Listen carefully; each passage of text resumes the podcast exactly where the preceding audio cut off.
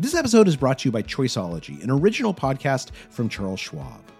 Hosted by Katie Milkman, an award winning behavioral scientist and author of the best selling book, How to Change, Choiceology is a show about the psychology and economics behind our decisions. Hear true stories from Nobel laureates, authors, athletes, and everyday people about why we do the things we do. Listen to Choiceology at schwab.com slash podcast or wherever you listen. In the world that we live in, we're told to be sexual in these very specific mainstream ways, but it's not one size fits all. It's about us, it's about our bodies, it's about what we want. Welcome to How To, the show where we take your toughest questions, the questions you don't know whom to ask, and tackle them with the help of the wisest people we know. I'm Amanda Ripley. Quick warning this episode is not safe for work, nor is it appropriate for young ears. So if this one isn't for you, we'll see you next week. But if you do stick around, you're in for a good one. It's not often that we get such a vulnerable question to the How To Hotline. Okay, so I'm Brenda. I am a student currently in New York studying uh, for a master's in mental health counseling. I also work at a grocery store to pay tuition. Well, thank you so much for reaching out to us. Um, Brenda, can you tell us a little bit about the question that's on your mind? Um, so, the question that's been on my mind is essentially how to orgasm because I'm still exploring sexuality and everything. Um, mm-hmm. And I find that while I am very romantic, I wonder whether or not I'm asexual, like whether or not I feel sexual attraction, because it seems like I'm missing out on something that's kind of I don't know. I don't know if important is the right word, but like, you know, I'm missing out. Mm-hmm, mm-hmm. Is the feeling one of frustration? Is it more one of worry? How, how does this make you feel? Uh, so frustrated for sure. Um, depending on my state, like I could go down to, you know, feeling inferior, feeling broken, like my body isn't acting the way everybody says that bodies work or that other people have experienced. What's what's up with my body? Brenda isn't alone. One in three women say they don't always or even usually experience an orgasm during sex. And some studies have found that nearly one in 10 don't experience orgasms ever. In our hypersexualized culture, it can start to feel like there's something really wrong with you. Sex is very much in the media, and orgasms are like like if I ask people like, am I missing out? Or like if I tell them that I haven't experienced this, they're like, oh my gosh, you haven't? Like, have you tried? Have you tried this? Have you tried that? Can I help you? And and so it makes me think like like it should be simpler. So why isn't it simpler? The author Catherine Smith wrote in The Atlantic last year that the female orgasm has been the subject of a massive misinformation campaign for more than 2,000 years, since the days of Aristotle. We'll link to her piece in the show notes, but suffice to say, over the centuries, the female orgasm has been this enduring mystery, kind of like Stonehenge. what is it for? Which is one reason why it can be so bewildering for people like Brenda to understand what's going on. What have you tried thus far? Exploring with partners that I trust. Um, like I have anxiety disorder as it is, and then when I feel stimulated, I'm pretty sure what other people call a buildup that then is supposed to lead to the release of an orgasm. For me, that buildup feels like anxiety because then my heart's racing. I, I, am mm. breathing more fast. I'm feeling weird. I'm not feeling in control. It feels like anxiety to me. And, and then that's not pleasant. And so usually it's like I, I can't handle something. And like the one time I tried to push through it with a vibrator, I remember having a panic attack after. So that was very unpleasant. Hmm. Um, and so for most people, sexuality, gender identity is a journey. Can you tell us a little bit about your own journey as figuring out, you know, who you are? it feels complicated. As a kid, I was, you know, cisgender woman. I was a, a girly little kid, very happy-go-lucky. Um, but at some point, like stereotypes made me not like being associated with femininity. I didn't want to be obviously one gender. I wanted to be able to just like be me and not be judged. So mm. I hmm. started dressing more androgynously. In college, I met somebody who was agender or non-binary, and they kind of explained to me how there's this social construct where female is a medical term and like female just means XX chromosome. Hmm. But then woman is something you can choose and it means something in society and it means something different for everyone. And so I decided that I would identify as a gender. And that's how I've been identifying for the past couple of years. So that's the gender part. The sexual part, I mean, I was raised Catholic. So like sex definitely never came up into this. Uh, So I was, I was like in a bubble. I didn't start dating until college. Right now I'm actually in an open relationship and exploring that. And that's its own confusion. So I feel like I have a lot of things I'm very uncertain about as a 26 year old. I don't know. I feel like you've done a lot and you've also asked people for help, right? Asked professionals for help and um, explored and experimented. And I mean, I wonder when you reached out to us, it struck me that there was this question underneath the question. And the question was, is this question even valid? Is, Oh is yeah, that right? yeah. It's a taboo topic, first of all. Like For I, sure, I, I yeah. asked this question because you had that podcast episode of like how to have the best sex of your life. So I'm like, oh, okay, so they're like able to talk about these things, and so then that, that gave me the confidence to like actually ask. Uh-huh. Um, I don't know. Maybe it's like, could I say it feels like a first world problem? Is that what's stopping me? Hmm. Because then it's like, even with my therapist, I guess like there are are times where I will be nervous about bringing up a problem that I think shouldn't be a problem. Like I don't think I deserve your attention for this. Like use your Hmm. resources for something more more important. and yet it's lingering. It feels like something might be broken. So those aren't trivial feelings, and and so I am glad that you reached out, and and I am certain that there are thousands of listeners who have similar questions. Um, if we were to just go totally blue sky, what would your ideal sexual experience look and feel like? I I might like want to have a higher libido so that when I'm with partners, they can like feel the love and attraction I have for them as opposed to just hear it but then not have the action to support it. Mm. And um like I can I can please them and then they have the ability to please me. Definitely a connection. Like I want sex to be something that me and my partner both feel good about. And I think right now it brings up frustration in both of us. Okay. All right. That was really helpful. Thank you. Ev'Yan, I want to bring you in here. What, what's your initial reaction to hearing Brenda's story so far? Oh, I have so many thoughts, so many feelings. Uh, as I listen to Brenda speak, I can really empathize and identify a lot with what they're saying um, because I have had the same experiences and the same frustrations, you know, feeling stuck, feeling like I was missing out on some sexual experiences or sexual sensations that other people were experiencing, but I just wasn't.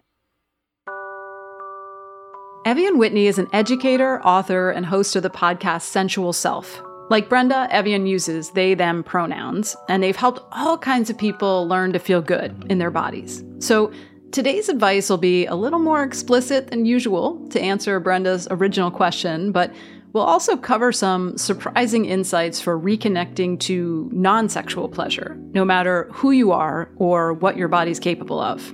Stay with us.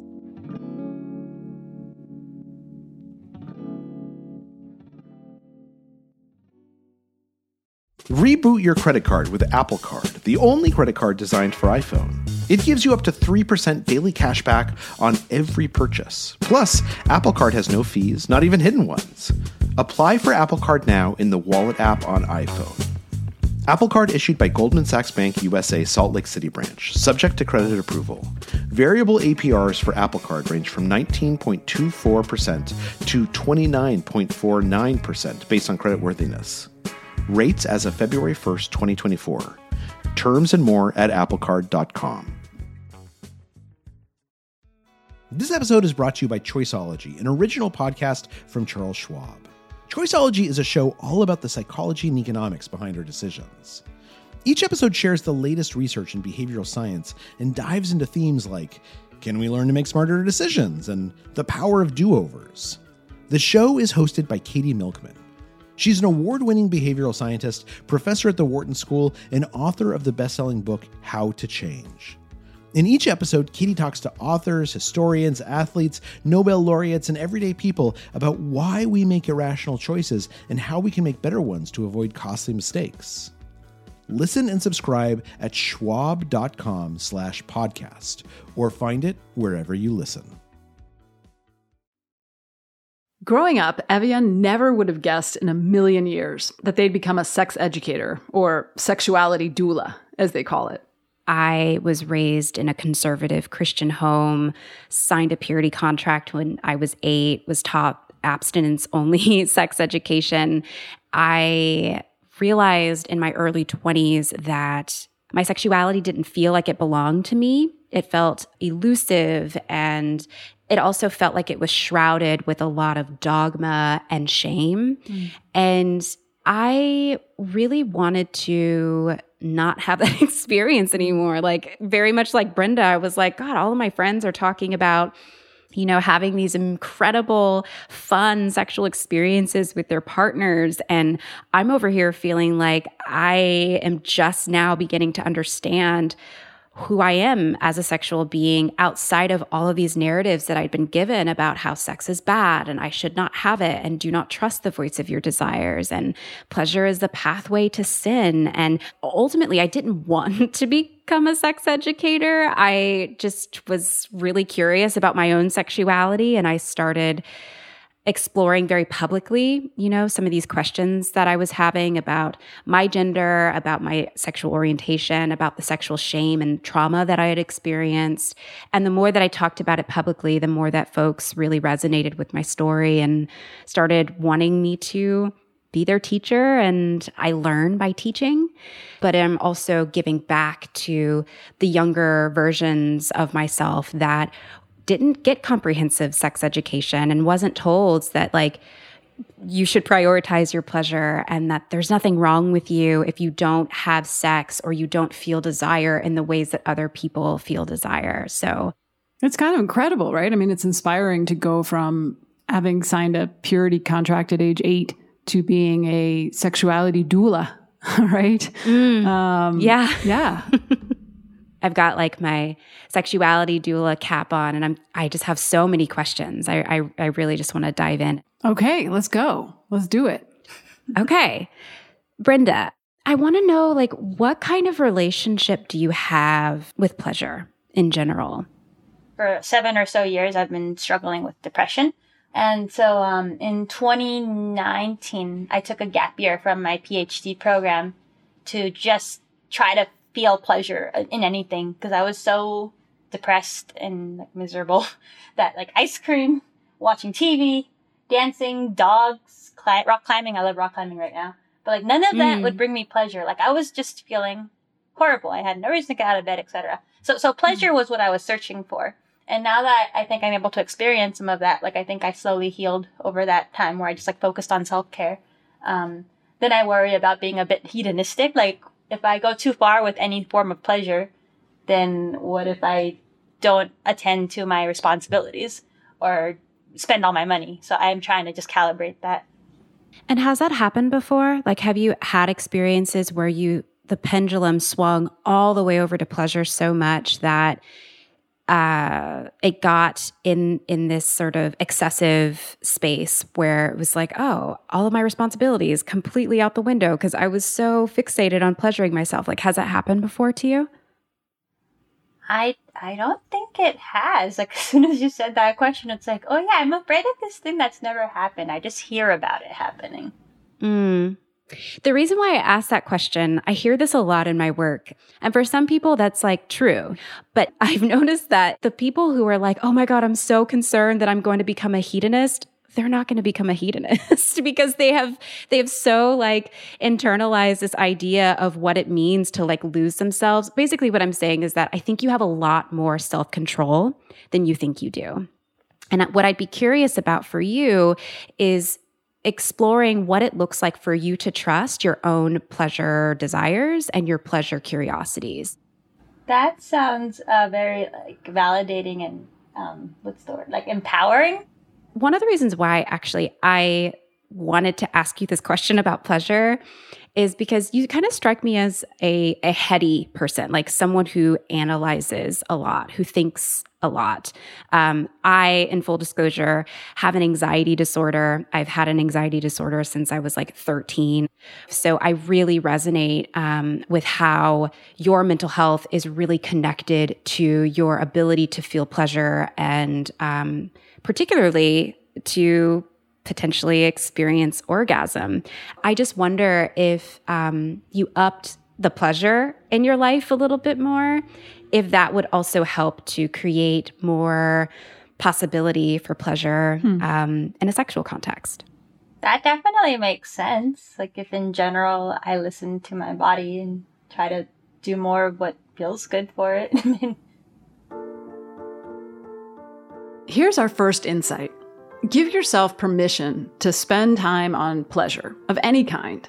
It can be rock climbing or curling up with a book, whatever makes you feel good. But what happens when you move from non sexual pleasure to sexual pleasure and things aren't meeting your expectations? Oh my goodness. I remember Brenda actually mentioned that they might be on the A spectrum. And one of the biggest revelations that I had in my journey was realizing that I was on the A spectrum. And uh, for those who don't know, um, A spectrum is just another way of saying asexuality spectrum. Uh, I think a lot of us grew up with this understanding that asexuality is very binary. You're either asexual or you're not. Mm. Um, and one of the biggest pieces of liberation for me was realizing that um, asexuality is fluid. Uh, it is on a spectrum that you can fall on that spectrum based on the relationship you're in, based on where you're at hormonally, based on where your what your age is, and things like that. So, just to clarify here, because it can be confusing. Even within the LGBTQ plus family, asexuality isn't often talked about. Our understanding of what it means to be asexual or ace has shifted over time. Most aces experience little or no sexual attraction, but that doesn't mean that they aren't drawn to romantic or emotional intimacy. And some also choose to have sex, but limit it to certain people or even solo. I would love to recommend to you, Brenda, if you haven't read it already. Uh, it's a book called Ace. It's by Angela Chen. And it is a really incredible book about asexuality, but also sort of an, an interrogation around compulsory sexuality, like this world that we live in that is hypersexualized mm-hmm. while also being um, very sex shamey at the same time, and really trying to interrogate these parts of us that have internalized and i think something that you've internalized too brenda through your struggle with not having an orgasm like if i am not having sex or feeling desire or having a libido that the mainstream has told me that i should have there's something wrong with me and i have to change that. My confusion now is like okay sex is sex is a certain way and then being asexual is a certain way and right now, I think I feel like there's an incongruence between my actions in relationships and then my claiming to be asexual. Yeah, um, I, I understand your confusion. The one thing that was mind shattering for me is realizing that to be asexual means that you can have sex. yeah. Um, you can be you can be an ace person and have sex. I'm wondering if there's a part of you that feels like well, this is something that I have to have because everybody else is having it. And if I don't have it, then there's something wrong with me where, and I'm not saying that you're wrong to want it. Orgasm is great. But at the same time, I wonder if there's that pressure that's being put on you that, um, yeah, that, that there's something wrong with you. And if that pressure was released, maybe there could be more room for your pleasure. And I also wonder, Brenda, you've talked a little bit about how you've had partners who have been pretty supportive. Um, what about when you try to have an orgasm on your own? How does the solo experience go for you? That's usually where I I find that I can kind of get some enjoyment and then I just end up feeling sore before like anything okay. much happens. And then it's just like, well, I don't like this anymore. I don't want to keep going. Um, I acknowledge that alone, I'm uh, very cautious, I guess, with my body because um, I mean, I do experience gender dysphoria. I kind of think my body's gross. And so that, that doesn't help, I'm sure, when I'm trying to, cause like these thoughts are in my head as, as mm points out. Like, yeah, I'm doing a lot of thinking and analyzing and I'm not quite sure how to just like do things like instinctively. So is it harder alone than with someone? It is for me. I do prefer yeah. being with someone. I, I'm really glad that you asked that question about solo sex practices. It sounds like a lot of your sexual experiences, um, at least when you're solo, has been from this place of like, um, I don't know if troubleshooting is the right word, but it, it sounds just sounds right. like okay, I'll use that word then. Like this this place of of troubleshooting, which like listen, sex is supposed to be fun. It's supposed to be free. You're supposed to go with the flow. And I realize as I'm saying this that a lot of folks aren't able to access that freedom and that flow within their sexuality. And that's one of the reasons why I am a proponent of self pleasuring, because that can be a space that you create with your own time, with your own energy. You can stop or start whenever you want to, where you can begin to explore that freedom and that flow. And then when you have those experiences, with other people, you can use that information in those experiences and um, you know be very open about like, yeah, this is this is where I like to be touched. Of course, if you're feeling any pain, it's always a good idea to consult a doctor and make sure you're exploring in a way that doesn't bring you discomfort.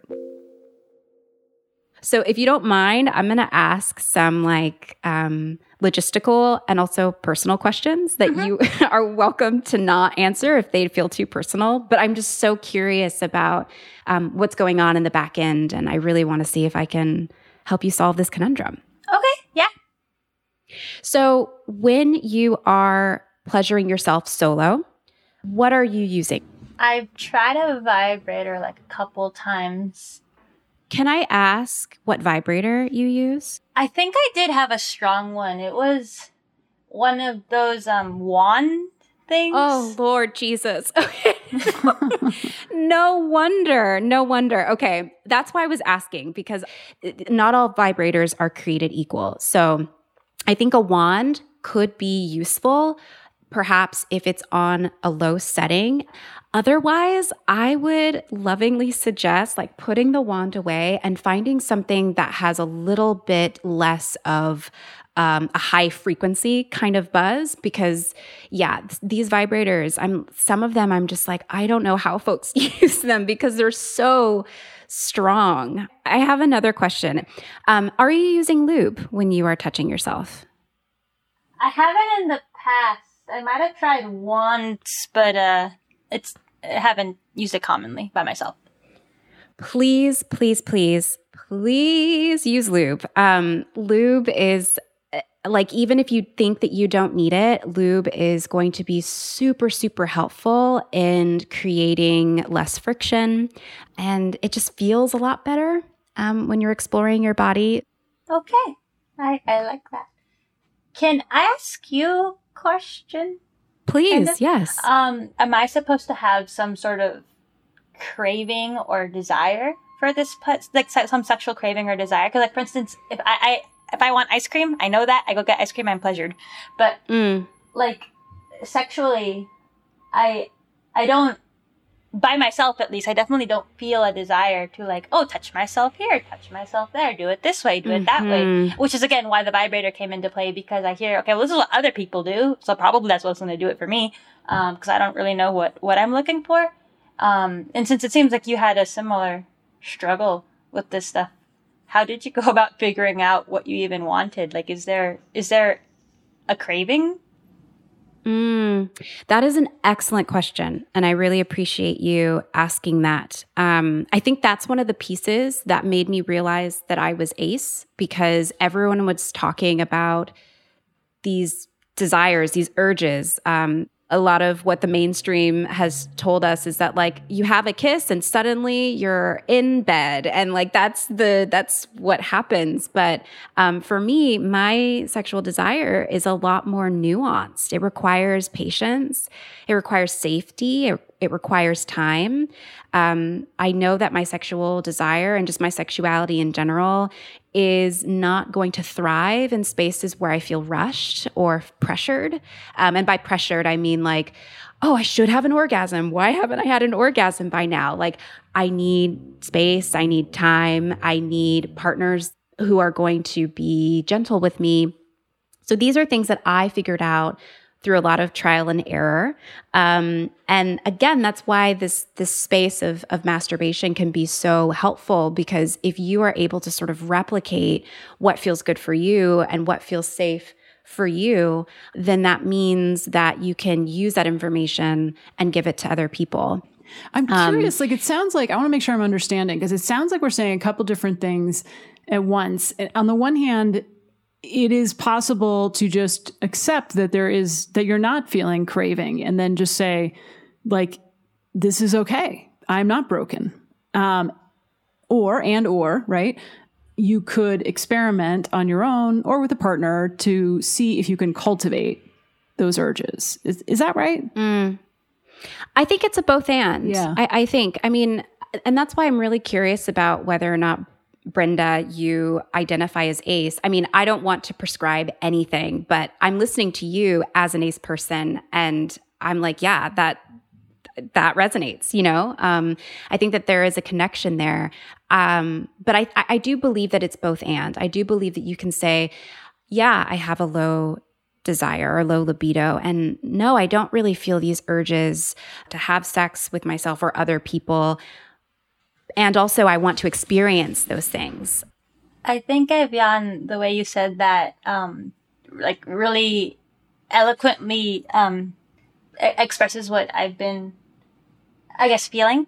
Um, cause like, for instance, when Amanda asked me about why there was a question under my question initially, I think part of me felt invalid about asking how to orgasm when I thought I might identify as ace. Cause it's like, well, if I'm identifying as asexual, why am I asking for this? Like I'm cl- like mm. like that doesn't sound mm. right. But then you're saying like, oh no, you know, you can not have these urges and still want to experience it. And it's like, yeah, yeah, that's it, that's it.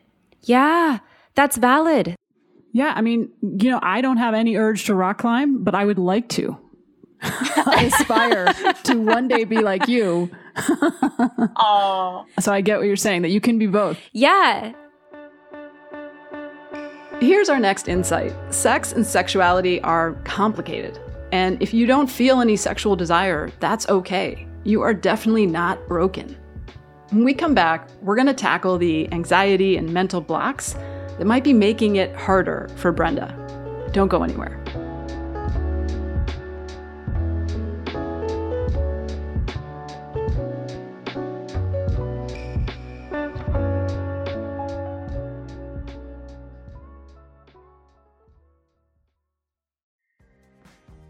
This episode is brought to you by Defender. For those who embrace the impossible, the Defender 110 is up for the adventure.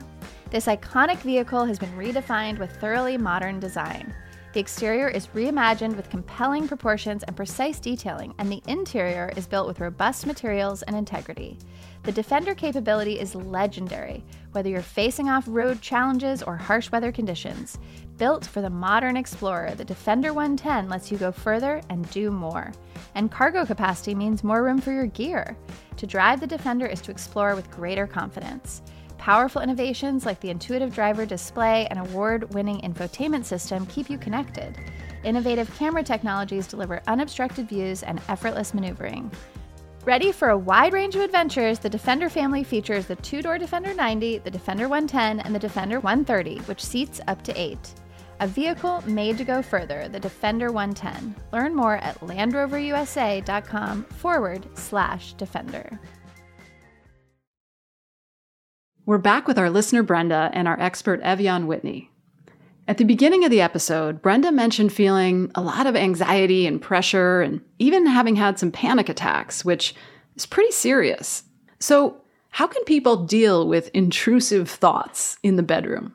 Oftentimes, when we are in our heads and our minds are going a thousand miles a minute because we're thinking about what our body looks like or what we should be feeling or what we're not feeling, whatever it is going on, just taking a breath can really help to ground us back into our body, ground us into the present, and remember that, like, oh, yes, we're here. I'm lying on this bed and I am experiencing intimacy with myself or with another partner. So that in the moment can be a really great um, sort of remedy. I think that another way of going about this is to address this outside of a sexual context. So a lot of us will mm. be like, oh my gosh, I am having all these feelings and thoughts as I'm having sex. I need to fix it now. Like, um, I would ask that folks take some time and think about, like, outside of the bedroom, when your clothes are on, you're outside of a sexual context, like, where does my mind go mm. when I start to get in my head during sex? What am I thinking about? You know, what are what are the the thoughts that are looping around for me? Is it about my worth? Is it about shame? Is it old narratives that were bestowed upon me by old white folks from like hundreds and hundreds of years ago? Like what is it? Like really identifying where your mind goes and then having that information is so illuminating because these questions can help us really know more about what is going on underneath the thing. Hmm. That exploration sounds very doable for me. Um, I'm thinking like I could journal about them. Maybe I can just kind of feel calmer or more confident in, in you know, like, oh, okay, well, I don't need to be so anxious about these thoughts because, yeah, I've, I've, I've given them attention and I don't think I have mm. yet. So I am, I intend on journaling on those questions you gave me. Thank you. Wonderful. Can I give you two more yeah, questions please. to journal on? Okay, because these are the ones that I that started my sexual liberation journey, and I give them to my clients as well.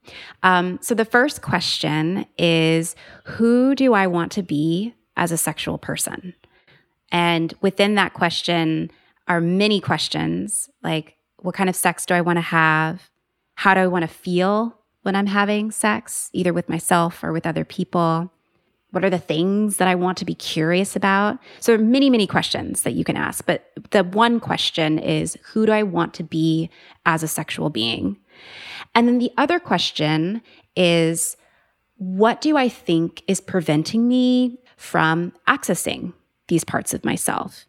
And within that question are other questions like what narratives have I been given about desire that are keeping me from being curious about my own?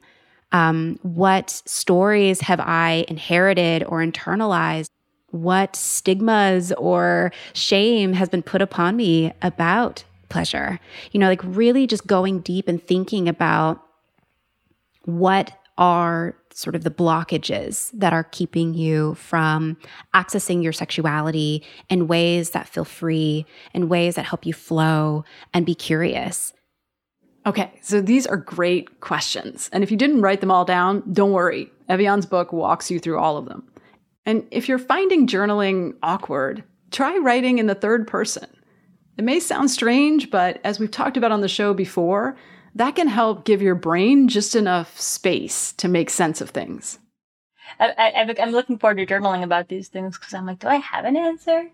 Because I, I may, I tend to make the error, right, of focusing so much on other people that I forget to focus on myself. And I'm pretty mm. sure that's happening sexually where like, I'm like, I have to make my partner happy. I, I want to make sure that they actually get to orgasm. And then I forget to think about myself. Mm-hmm. Like, I'm very afraid of hurting people. So, yeah, a story of if I let myself be sexually confused and just act based on that because I haven't figured everything out, I'm going to hurt people. I think is the story I have. Hmm. I want to normalize sexual confusion. Mm. I want to normalize people not 100% knowing who they are sexually in a world that is constantly telling you who you should be, but it doesn't quite fit. Like I want to I want to normalize this feeling of like I don't really know who I am and I don't really know what I want, but I'm excited to learn. And I think that's what I hear from you, Brenda. I remember being your age and you're like not that not that far away from me, but like I remember being in my mid 20s thinking like I got to figure it out. And I thought that there was a particular place that I would land like by 28 I'll figure it out. I'm almost 35 and I still am sexually confused.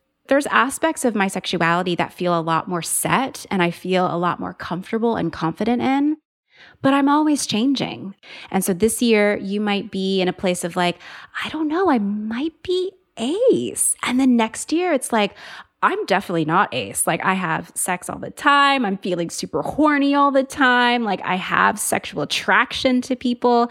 Like, I, I want for you, Brenda, to give yourself space and grace to become the sexual being without forcing yourself to be in a particular place you definitely help normalize that experience. Um, this is, you know, like I'm not fully comfortable with it, right? But I'm definitely getting there. And what you're saying is very um, soothing. Um, and also mm. hearing you describe, you know, your own experience, it's like, oh, there's there's hope for me because I feel so similar to what you're describing. And it's like, well, then if you can do it, hopefully I can do it. Yes, absolutely. Absolutely. You are not broken. Like, I want to say that for the record. Mm-hmm. There's nothing wrong with you, Brenda. This takes a lot of courage and a lot of vulnerability. And I just want to acknowledge the work that you did in order to. Mm-hmm like get here and be here like the amount of tenderness and also trust like mm. i don't think you know me like yeah. you know you're you're trusting these these really precious and very personal and intimate parts of you with strangers. And so I just wanted to acknowledge that. Um, and thank you. Thank you for bringing this to the table. Thank you very much. Um, yeah, I mean, as we talk, it's just you and everyone, wild strangers, are just the, the way you talk feels very comfortable and safe and validating. And I, I right, there's been a lot of feelings I've been struggling with. So I really appreciate having a space to feel comfortable in talking about it.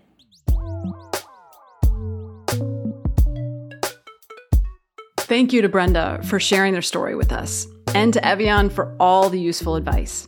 Make sure to look for their book and podcast, Sensual Self. Do you have a tricky problem you don't know who to ask? That's why we're here. Send us a note at howto at slate.com or leave us a voicemail at 646 495 4001. And we might have you on the show. if you like what you heard today, please give us a rating and a review and tell a friend. That helps us help more people. How To's executive producer is Derek John. Rosemary Belson and Katie Shepard produce the show. Our theme music is by Hannis Brown, remixed by Merritt Jacob, our technical director. Charles Duhigg created this show. I'm Amanda Ripley. Thanks for listening.